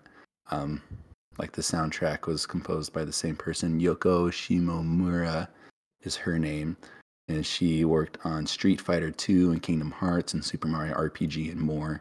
Oh, a lot of other stuff. Like there's a lot of big names attached to this game. Yeah, really cool. So anyway I I was I'm surprised when I saw the beginning and I was like, all right, something else not for me. And then I kept watching. I was like, oh wait, this looks awesome. Paul, yeah it's very interesting will it sway you? Probably not, but I'm looking at it again because you guys uh, are so into it. I totally just glossed over it. Fair. I've said fair a lot this episode. I gotta stop doing that. I gotta, gotta buy a thesaurus. Next up is uh, Nintendo Switch Sports. Uh, basic, Whoa! yeah, a surprise announcement. Uh, big, basically, better looking Wii Sports. is it better looking though I like the look better than Wii Alright. Sports. I don't like the not Mii's. mm, So I have seen people asking, like, are those Mii's? Like, is there going to be a Mii update along with this? But then when they showed like the Nintendo guys play, they looked like regular Mii's. But they still had the same like bodies as uh, all the other Yeah. characters. I guess you call them characters in the game. I noticed that too. Yeah. I just don't like the new character designs they're using instead of Mii's because it, now it looks like all the other Wii Sport knockoffs that came out on the Wii, yeah, Mhm. which I don't like. That's the only reason I really don't like those guys. that makes sense. I I miss the Mii's. I need, I don't even need like the weird floating fear hands. Like give them the regular bodies, whatever. I just I want to keep the Mii heads. I think they're funny. I wish they would have used similar character models as the ones in New Donk City and Super Mario Odyssey. There you go. um, I can't remember off the top of my head. It's bowling, uh, sword fighting, Tennis, tennis, volleyball. yeah. volleyball, badminton. badminton, and soccer. soccer. Oh yeah, and soccer. and then golf is coming later. Um, And And the- the physical version comes with a leg strap to play soccer with your actual leg. that is true. Same leg strap Or- from Ring Fit Adventure. Yeah, as I say, if you're Yeah. cool enough to own Ring Fit Adventure, you already have it. Um, there were a few things that struck me during this moment. I really liked watching the uh, woman who is moving Yeah. during the, uh, The like e- The example motion. and the yeah. yeah, and like you see the character playing volleyball like jumping up and spiking the ball, and she's lightly bringing her hand with the Joy-Con down. It doesn't match the uh, motion at all. Um, and then we have the uh, awkward moment where we watch them play volleyball for far Yeah. longer than we we needed to. Yeah. I think Yeah, the like- narration is more awkward for Well, me. Yeah, that's and fair. it's like we get it. Like it's volleyball. You didn't need to show this much. like we all understand immediately. I also like they were like, oh, we do have a presentation to get back to. it kind of reminded Hmm. me of the Chance Time Awards when Mike Struckerberg came on. Um, but yeah, it was. Uh, and then there was I forget the guy's name, but there was the part the guest who came to play volleyball with the uh, the main presenter. There was the part where he flew away, which I thought also thought was an interesting choice. Just like Mike did. yeah, That's true. Someone at Nintendo is listening to the Chance Time Awards. Like, yeah, that's a good idea. that's the idea to steal. That's the one. yeah. Um, oh man. Although Mike, he's he sprouted wings and flew away. Um, honestly, pretty excited about this. It's one of those games that I feel like people wanted this instead of one two switch, and this is something like I can bring home at Christmas time. Be like, hey, anyone want to play a round of tennis with me? And people will have fun, and it looks like the Joy-Con motions are much more accurate than the Wii mo- Then the motions Wii. were. Yeah. Which, Still simple too, I feel like. yeah, Like I was looking I was watching it and thinking I could play this with my kids. And you oh, know, Oh, yeah. they're three and five years old, and it's like I could do that. Let's make sure they have the straps on and we're good to go. Yeah. Oh, yeah. My kids will go nuts for this. And they, you know, have never played Wii Sports. So it's really fun to like literally have a new generation get into this. I think they'll go crazy. yeah. This will be good one. All right. Any more thoughts on sports? I just think it's honestly a pretty big deal and I think it's gonna sell a lot. Oh yeah. yeah. Well, yeah, isn't I mean, we did our whole game guessing top sales of all time. Wasn't Wii Sports pretty high? Yeah, it was pretty high up there. I don't remember Yeah. its I- exact rank, but Uh, yeah, I can't remember either. But But yeah, it's gonna sell like crazy, yeah. guaranteed. All right, next up we have Taiko Tatsujin Rhythm Festival. Every time I see one of these games, I'm tempted to buy the plastic drum you can get for it, and I know I would have a great time just like hitting this small plastic drum. Um, other than that, I don't think I would want to play this on just like a normal controller, but they keep Uh, making these games, so there's an audience. What game had the the Donkey Kong bongos on 64? Uh, it was the GameCube, and it was Donkey Yeah. Konga. Yeah.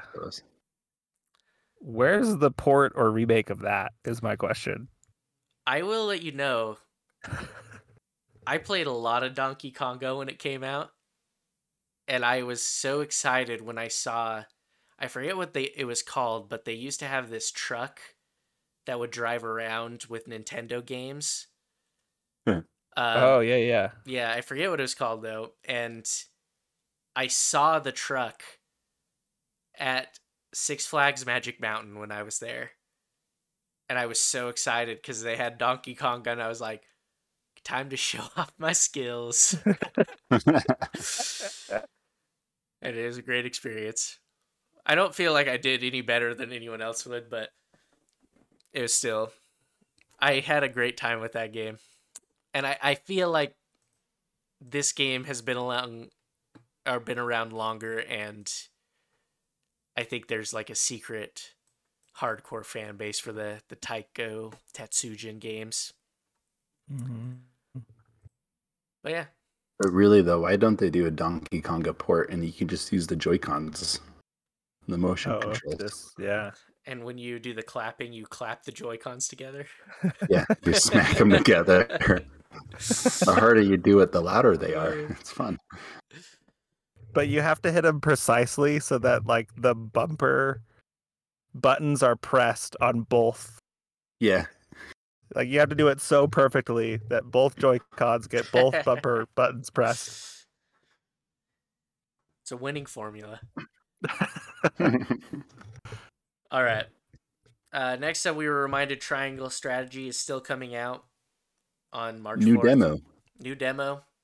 I downloaded it. Ooh, I'm excited to hear yeah, about it that. said you can play all the way through chapter three. That sounds like a significant portion of the game. They did the They same did a thing with similar- Octopath. Yeah, yeah. Uh, They also did the very even more so with uh, uh I forgot the name now. Dragon Quest. Yeah, Dragon Quest Eleven.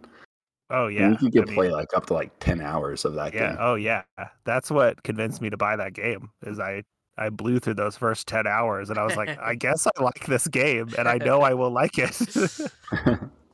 yeah, and then the progress carries over to your purchase, so it's a good system, yeah. honestly. yeah. It's awesome. Um, I'm excited about this game though.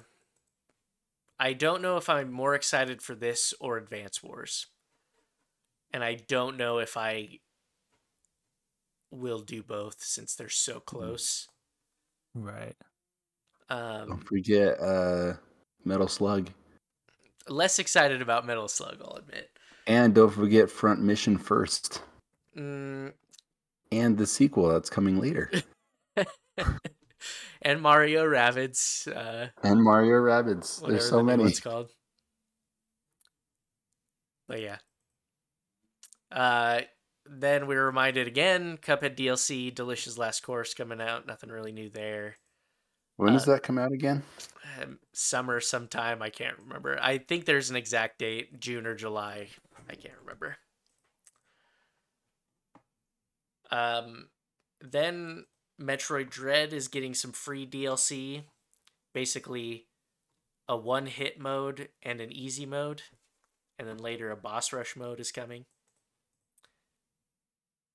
Cool. I mean, there's got to be people who want one hit modes, but Yeah. what the heck? it's Yeah, that cool. sounds mega brutal. yeah that they're sh- that they're supporting it more i don't know if this needed to be in the direct I think they should at least have a mode that's like you can't die. yeah Like you don't get a retry. Like if you die, you're done. But one hit mode seems intense. i think i'd be more excited about new story content or something like that yeah, that's fair. but yeah boss rush is They're cool. supporting it. yeah that is Oh always yeah, and boss rush was cool. Yeah, that's right. I forgot about the boss rush. I'm curious to know if that will be something you can play straight out the gate or like it's based on which bosses you've already fought or if you can Yeah. just fight all the bosses um all right then what was the exact phrasing next up something is bound for the nintendo switch or something like that. yes. I think that's what yes. they said. Yeah. um, so it's not Mother Three. yeah. But being added to Nintendo Switch Online is Earthbound and Earthbound Beginnings, which did th- the original Mother have an English translation? And was it called Earthbound Beginnings, or is this like a new translation? No, it's. I mean, it's not a new. They the new translation came out on the Wii U on the Virtual Console, Oh, okay. and that's when they called it Earthbound Beginnings. Oh, okay. In Japan, it was called Mother. Got it. So yeah, it's, it looks like they're just bringing that new translation they did on the Wii U to this Yeah. to the Switch. Um, cool. there are a lot of people who wanted this on Nintendo Switch Online, and they delivered. Surprised it took so long. Yeah. I I'm curious what you guys will think of this. Part of me wants to have some sort of goal to beat at least one game from every character represented in Super Smash Bros. Ultimate. and Earthbound. so many games. I know. But I mean, if you clump all the Mario's together, it's not as bad. That's true. And all You the can Zeldas. clump all the Pokemons in. Yeah. I guess it more comes from a specific game that was announced later in the the thing, but I just am curious as like these are iconic game characters. Like I feel like I especially since I own an, an amiibo for most of these I should probably have played at least one of game from each franchise and Earthbound is one that I have started a couple times and have never beat. So Still good. yeah, I've It's it. the the only thing that I feel like hasn't aged super well is the UI, like digging through menus to do stuff, which you do a lot in RPGs. Yeah, This is a little clunky. yeah, Other than that, though, it's a great game and still one of my favorite endings ever in a video game. all right. Um, then we had a little like compilation of games. I'll just read them: Zombie Army Four, Dead War, Getsu Fumaden, Undying Moon, Demon Slayer, Kimetsu no Yaiba, The Hinokami Chronicles, Lego Brawls, and Two Point Campus. They're all coming eventually to the Switch. I I'm liked. really impressed how well you said some of those. No, thank you. um, I liked this segment mostly because they took gameplay fo- footage and made them dance to the music or like do weird things to the music, and they kind of had like a cool beat going. Other than that, not interested in any of these games. Actually, looked up the the. I'm not going to say as well as you did. Getsu Fumaden Undying Moon, That one just because looked, I thought the art style looked really cool. yeah, that one looked pretty decent. That's the only one that stuck out to me, though. All right. Now to the big announcement. They uh, tease us with, and now some news for some for Mario Kart fa- fans or something like that. So everybody's on the edge of their seat. Is it Mario Kart 9? It is not. We have gotten DLC for Mario Kart 8 Deluxe.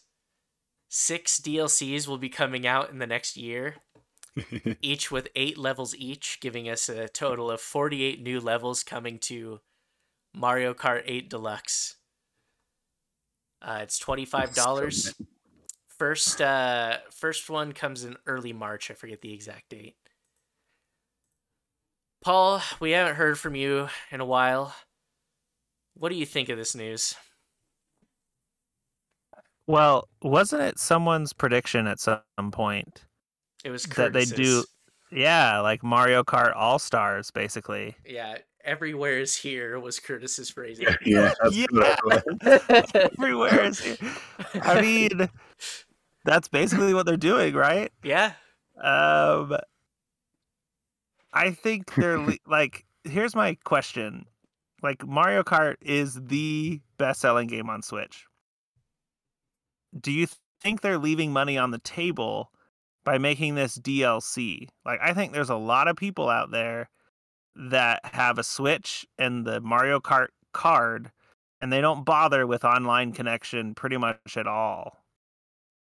And so not making this just Mario Kart 9 might be leaving a lot of money on the table because those people would buy Mario Kart 9, but they might not bother to buy DLC and download every pack. And eh, yeah, it's just like, is enough, is enough of the audience tuned in enough for DLC compared to just like literally you could call it Mario Kart All Stars. Um, and you could sell it for 60 bucks instead of 25 Um, I don't know, but the point is Coconut Mall. So I'll probably be buying this. oh yeah, when that music came on, I was like, "All right, Coconut Mall, here we go." um, yeah. To your point, I think they're probably basing this on Smash Bros. Ultimate Yeah. DLC. Oh yeah. Yeah, I kind of feel like this is just kind of like laziness of just like It's easy money. Yeah. yeah, easy money. They can have a smaller development team doing stuff. It's all existing levels. And so they're taking stuff even from Mario Kart Tour, the the mobile Mario Kart game. Yeah. Uh huh. Um I do think I was very surprised at this. I do think it's a interesting decision. I I feel like there there is that audience that you were talking about, Paul, of who would just see new Mario Kart and buy that over figuring out DLC and stuff like that. Yeah. Um, but I'm sure that Smash Bros. Ultimate character packs got them a lot of money, and they're. I don't know. It's. I also wonder if this is a ploy to get Mario Kart 8 as the highest selling game of all time. Well, But- yeah. I don't know. Curtis, what do you think? Well, first the bad news: All right. we're not getting a new Mario Kart for a really long time. A Yeah. really long time. Maybe the next Switch will get one. Uh, maybe I feel like the earliest we're gonna get it is the launch title for the next Switch Yeah, that's a good at point. this rate, and it's gonna be Mario Kart 10 because Mario Kart 9 already came out. It's called Mario Kart Tour. Okay. This is you can, can call, see- you can call this an official prediction. yeah, I can see them doing that. That's very Nintendo. because really they didn't start numbering Mario Karts until what seven, I think, right before Yeah. eight. Seven was the first. Oh. Anyway, um, yeah, I think they just Mario this current Mario Kart just keeps selling. It hasn't really slowed down at all. So I don't think they're really in a rush to make a whole new one and leave all those potential sales behind. But there's yeah, and at the same time, so many people have bought Mario Kart 8 that if they just make this DLC for it, that's a whole bunch of people, a big audience that could buy it. And when I, the only people I feel like, Paul, that you mentioned that wouldn't buy this are probably like kids Yeah. who would have to get their parents to buy it. Um, but I wouldn't be surprised. I wonder if that's why they're doing it in waves too. Maybe this isn't the exact reason why, but now that's what six times they get to put it on the news channel. So when a kid boots up his Switch to play Mario Kart or whatever Good else, point. And then they see it on the side and say, "Look, mom, more Mario Kart," and then the parents go, "No, it's only twenty five dollars. We can do that kind of a thing." I wonder if that's part of it. Um, the third one, though, and I think this is also a big deal, is it's part of their expansion pack for their Nintendo Switch Online service, Yeah. and I feel like they're just using, they're also using this to push the expansion pack more.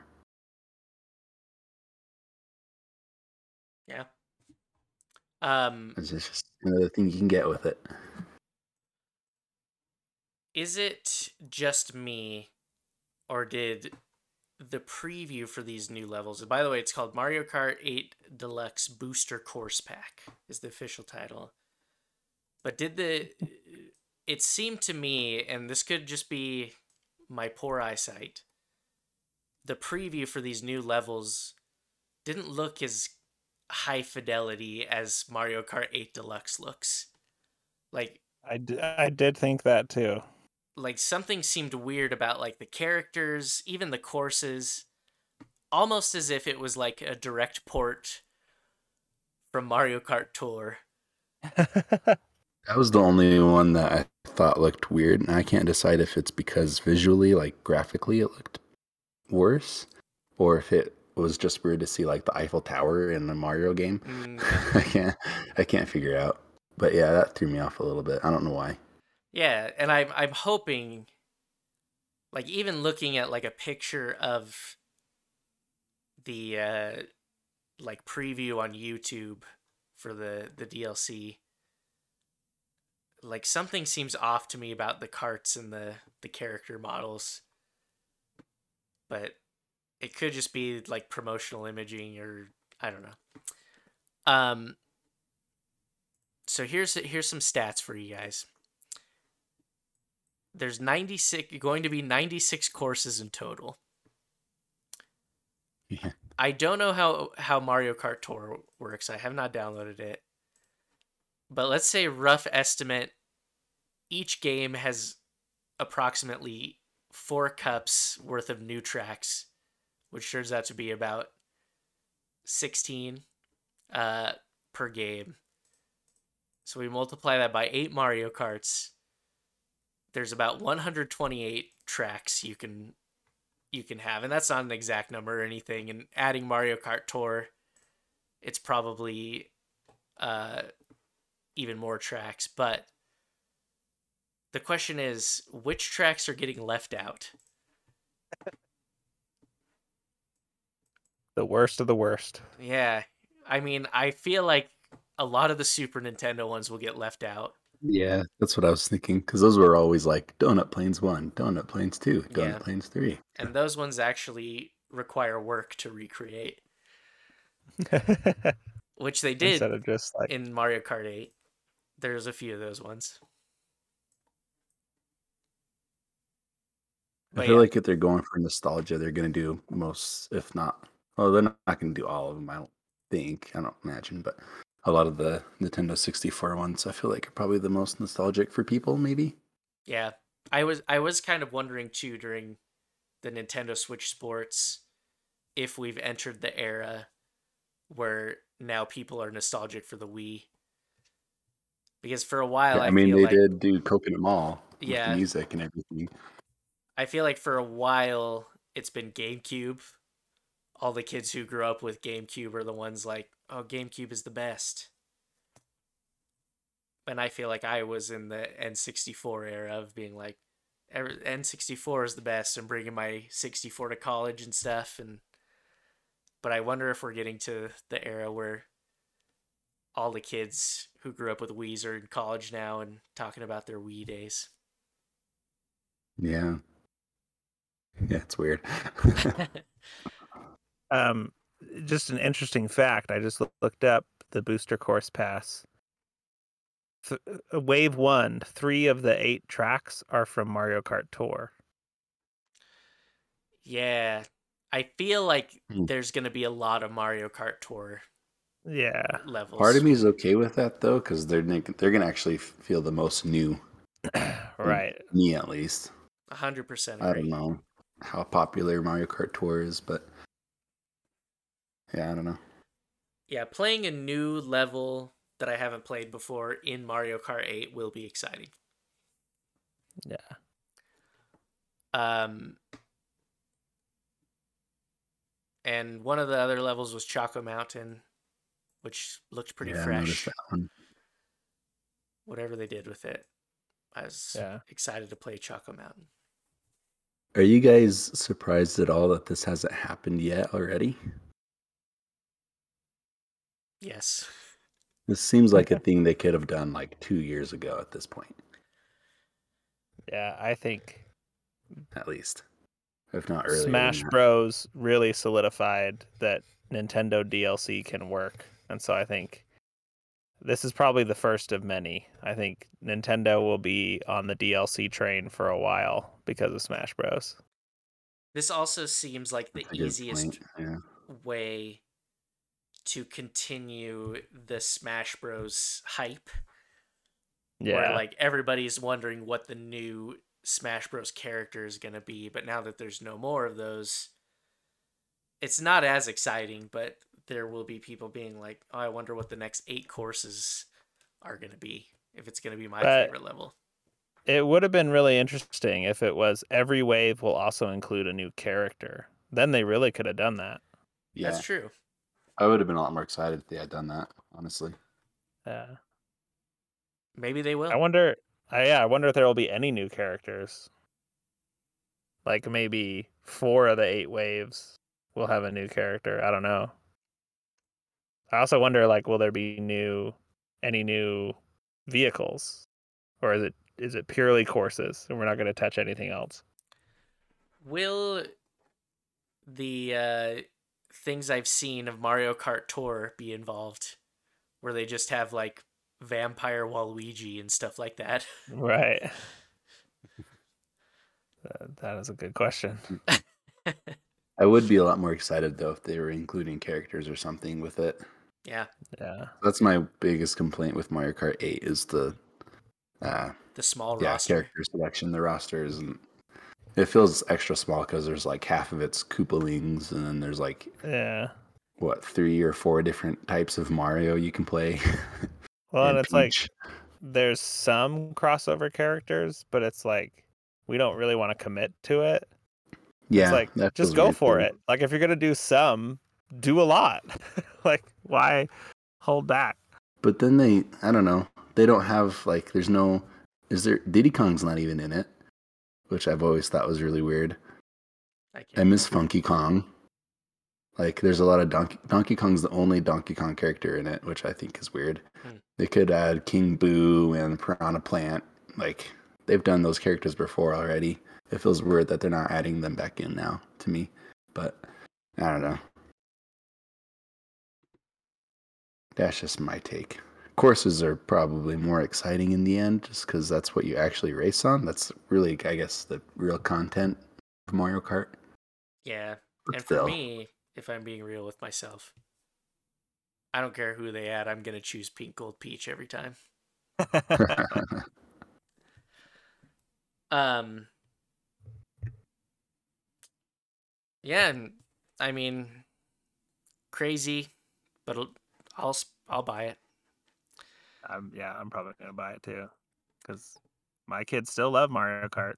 Yeah, and that will be a fun couple weeks. I probably will want to get like gold in the cups as well, or the three stars or whatever they they do now, which I think is Yeah. always fun. So it will it'll get me back into Mario Kart for sure.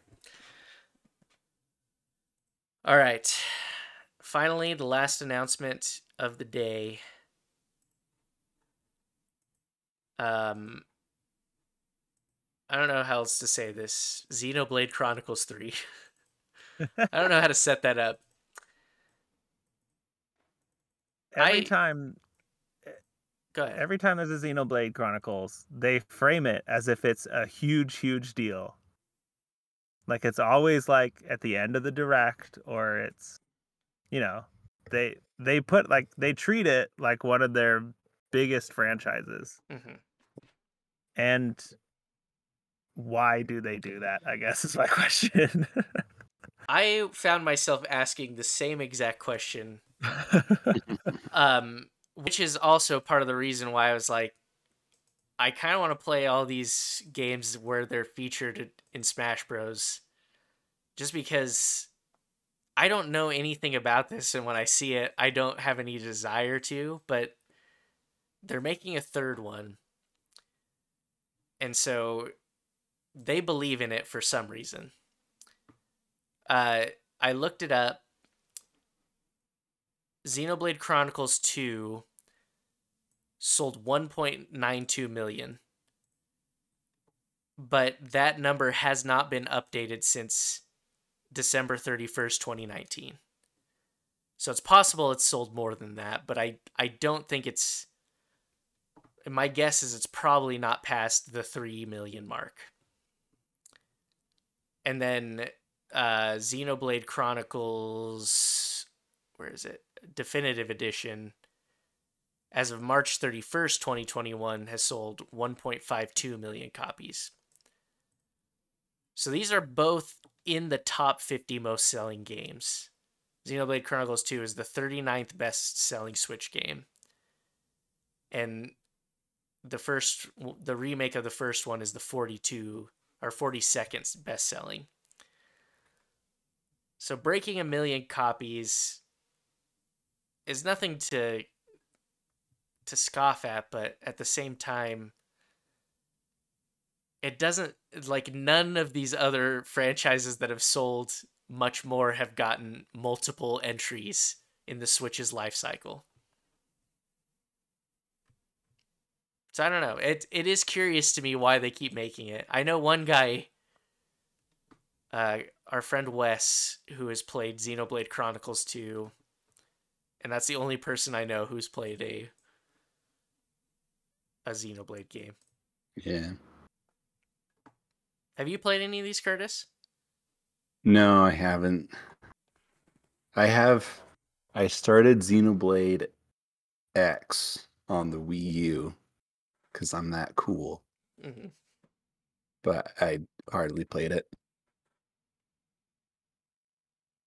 Well, there you go. Um, I don't know, man. Yeah. Well, and I I remember not only do I not know people who have played it, but Xenoblade Chronicles 2, I just remember people just trashing it as just like a bad game. I've Um, heard lots of people like it though. yeah. But like there's the whole like Pyra Mythra like she's your girlfriend, she's your sister, she's your weapon, like like that's just weird. Um and then I remember people just being like this game is like 80% tutorial. Um but maybe that was just the people that I saw reviewing it and obviously people like it. I just don't know them. Who are these people?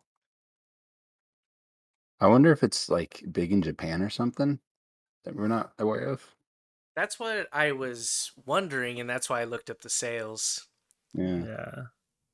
Because Splatoon 2 is at 12.68 million. And I know Yeah. that's big in Japan. And that, Yeah. that number kind of tracks. But see, like Splatoon 2 sold, what was that, 12 times what Xenoblade 2 sold? Uh, uh, qu- not quite six times, because it's almost at two million. It's, it's almost 2 million. But it's like, well, yeah, why do we treat Xenoblade Chronicles like this? When it's just, like, it just does not seem to be a top tier franchise, but they treat it like it is consistently. And it's like, yeah, it's it has a following, but it just doesn't seem to deserve what it gets from Nintendo. I don't know. It's weird to me. It Maybe it's because it's a different kind of Nintendo franchise. Like it is the only Nintendo franchise. No, that's not even true. It's like their main like pure JRPG franchise. Like Fire Yeah. Emblem isn't really a JRPG, even though it's kind of like it borrowed a lot from Persona, especially lately. And like Pokemon is also is kind of a JRPG, but is not. So maybe it's just it gives them some some cred, I guess. Like we can do different kinds of games and do them well. People will like it. I don't know. Yeah.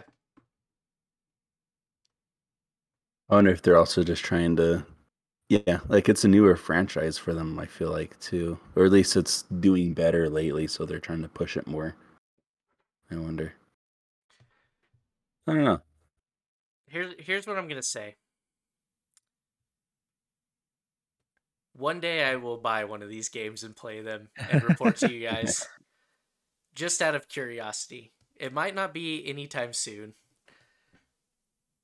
Um but maybe if I have a lull in Switch a Switch game, maybe I'll check it out and, and I see do know. if it's worth it.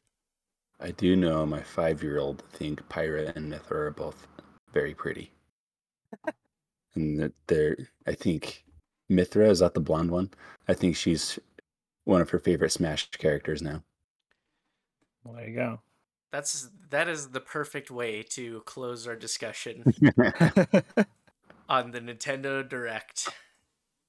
A lot of cool stuff. like we were were saying. Um, It's a good variety. yeah, something for everyone. I feel. Uh, real quick, thing you were most excited for, Curtis. Mm.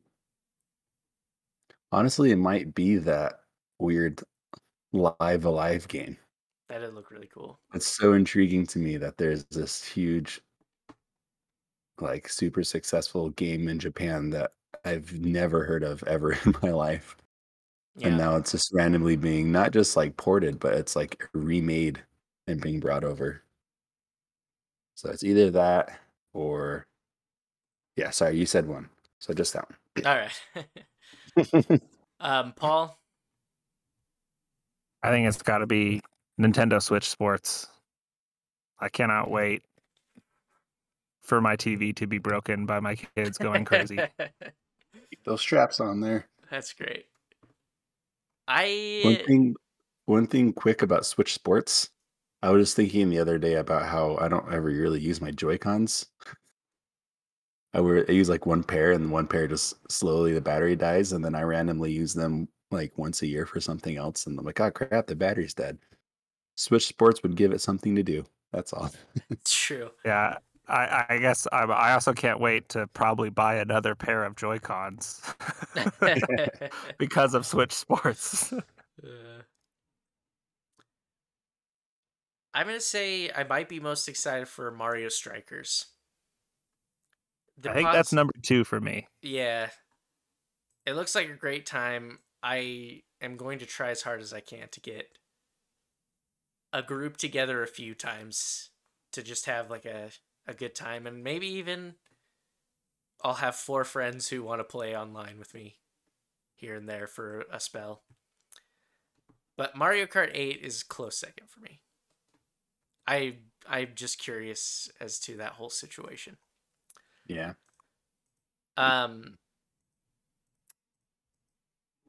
or were you going to say something Curtis? No. Well, we've recorded for 1 hour and 57 minutes at this point. I do have a game and I do have the willingness to still do the game, but if you guys are ready to end, we can save it for next week. Didn't you say you wanted to save it for next week? Uh, I was 50 50 on that. Uh, we have reader mail. Yeah, we have a really important email we need to get to that we missed. Oh, yes. That I'm glad that you guys remembered that. Let's get to that. It's really long. I got it pulled up. I'll just read it real real quick here. Please do. It's from. I'm not going to give any background to this. It's from our friend Riley, Riley Creer. He says, "Hey, chance time. How did Curtis make 15 cents? Cheers, Riley." That's the email. Please reveal your secrets, Curtis. Oh, right. Sorry. Um, I sold a trading card on Steam. That's that's it. Is that pretty easy to do? It's a lot easier than I thought it was gonna be.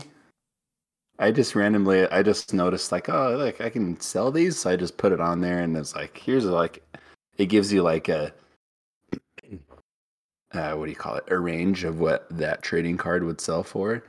So I was like, okay, I don't know. I guess I'll put it in the middle, and then I forgot about it, and then like a week or two later, it just randomly said, hey, your trading card sold. There's 15 cents in your account. I'm like, oh, cool. Um, that reminds me of a hot Steam tip that I want to share with everybody. Are you guys aware of your profile level? yes. So, yeah. How do you make that go up? so the way to make it go up is if you have a full set of trading cards, you get a badge. And badges give you more experience and that makes the level go up. So how they trick you is they when you play a game you get a set number of free trading cards. Let's say it's a set of 5, you'll get like 3 trading cards. And then your Mhm. other friends will have different trading cards that they get and you can trade them with them or you could buy them to complete the badge. But you have to put like a minimum of five dollars in your Steam account in order to buy them, even though the cards are only like eight cents. And the number is basically useless. So why would you put money on it to do this? One way to get a badge that's really easy to get your level up that I've been doing is when you buy games, you get Steam points, which is another currency they have. And Very The- cool. the points are equal to how much you spend on the game, or they're exponential to that or something. Um, you can buy, you can use these points to buy like emojis or animated stickers to use in the chat, or like backgrounds for your profile, things of that nature. But in the point shop, you can also see a tab that says seasonal badge and I'll usually use all my points to buy that, which also gives you a ton of experience. And it is the reason why I'm at level 40 on Steam right now. but like the points don't really do anything, so you and I never use the emojis or anything, so I was like, why not make myself high on my friends list? Because that's the other benefit of being having a high level is if you're friends with someone, you show up first on their friends list if you have the highest number. This is very good to know. I had no idea. Well, I just bought the level one seasonal badge, and now I just went up a whole level. yeah. Yeah, I'm only at level 14. I'm a loser. I think at I forget what level you start doing this, but every after you get to that point, every 10 levels, you can also add a new showcase or I forget what it's called. Yes. yeah, showcase yeah. to your thing. Um, and I currently have three showcase slots, but I only use two of them. But if people go to their, your profile, you can show different things like how what your some of your favorite achievements are, or how many games you own and stuff like that. All aesthetic stuff that doesn't matter, but still pretty interesting to me. Hmm. So Did I spend 37,000 Steam points on this badge?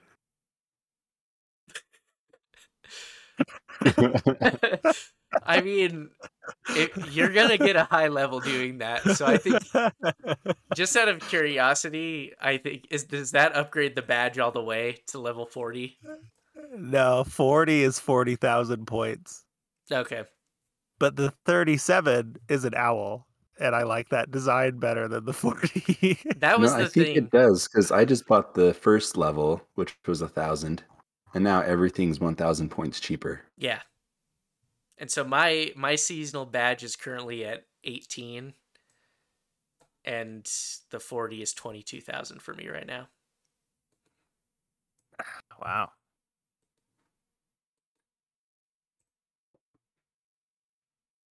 Well, I hope that answered answered your question, Riley. Yeah, I just, I just bought level five because no, I'm just curious. That's all the points I had though, but it gave me all the other previous badges too. Oh, you get all the badges. Yeah, yeah. So I just bought four more. So you get all of them, but in your badge, uh, oh, I'm only they only put me up two levels though. What a ripoff. Yeah, in your badges on your Steam profile, only one will show up, and it will show which level you've purchased up to.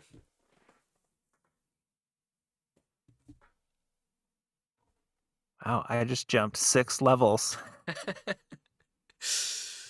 I bought level 13 because I liked the owl design. well, Oh man, I clicked on the badges button on my profile, and now it's showing me uh, how many cards I have for each game. Some of these I'm only missing one. I can see how this would be like. I need to get more. yeah, Yeah. and, and that one's an easy one to do it where it's addicting in the way it's just like every time I buy a new game, I can use these useless points to make myself higher on my other friends lists. Paul, you're now number three on my list. Just want to let you oh, know. yes. Yeah, I have I had 49,000 Steam points cuz I never use them for anything. Yeah. Um except I did buy the entire Wingspan Steam profile that gave me like an animated avatar, an animated uh, avatar border, an animated background. Um that's like the only thing I've ever spent Steam points on. Yeah, I've I've bought some like emoticons from different Yeah. games.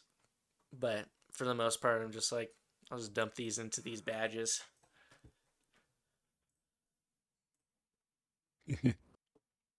Well, on that Incredible. note, I think it is time for us to end.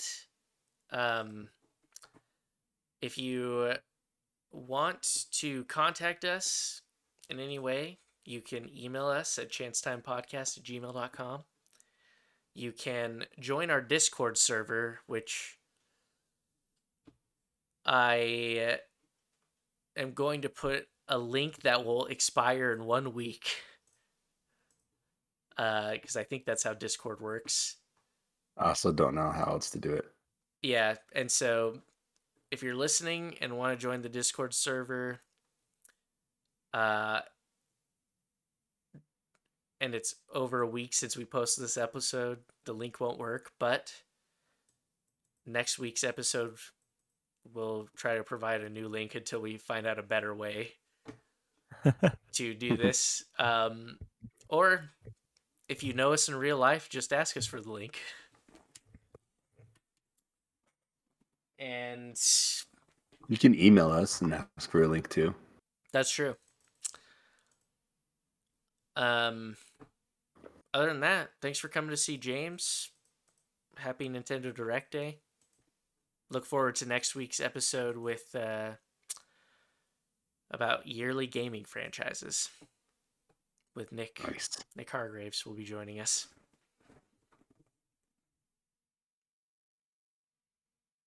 We should really Thanks everybody. have a sign And off. we're out. Yeah.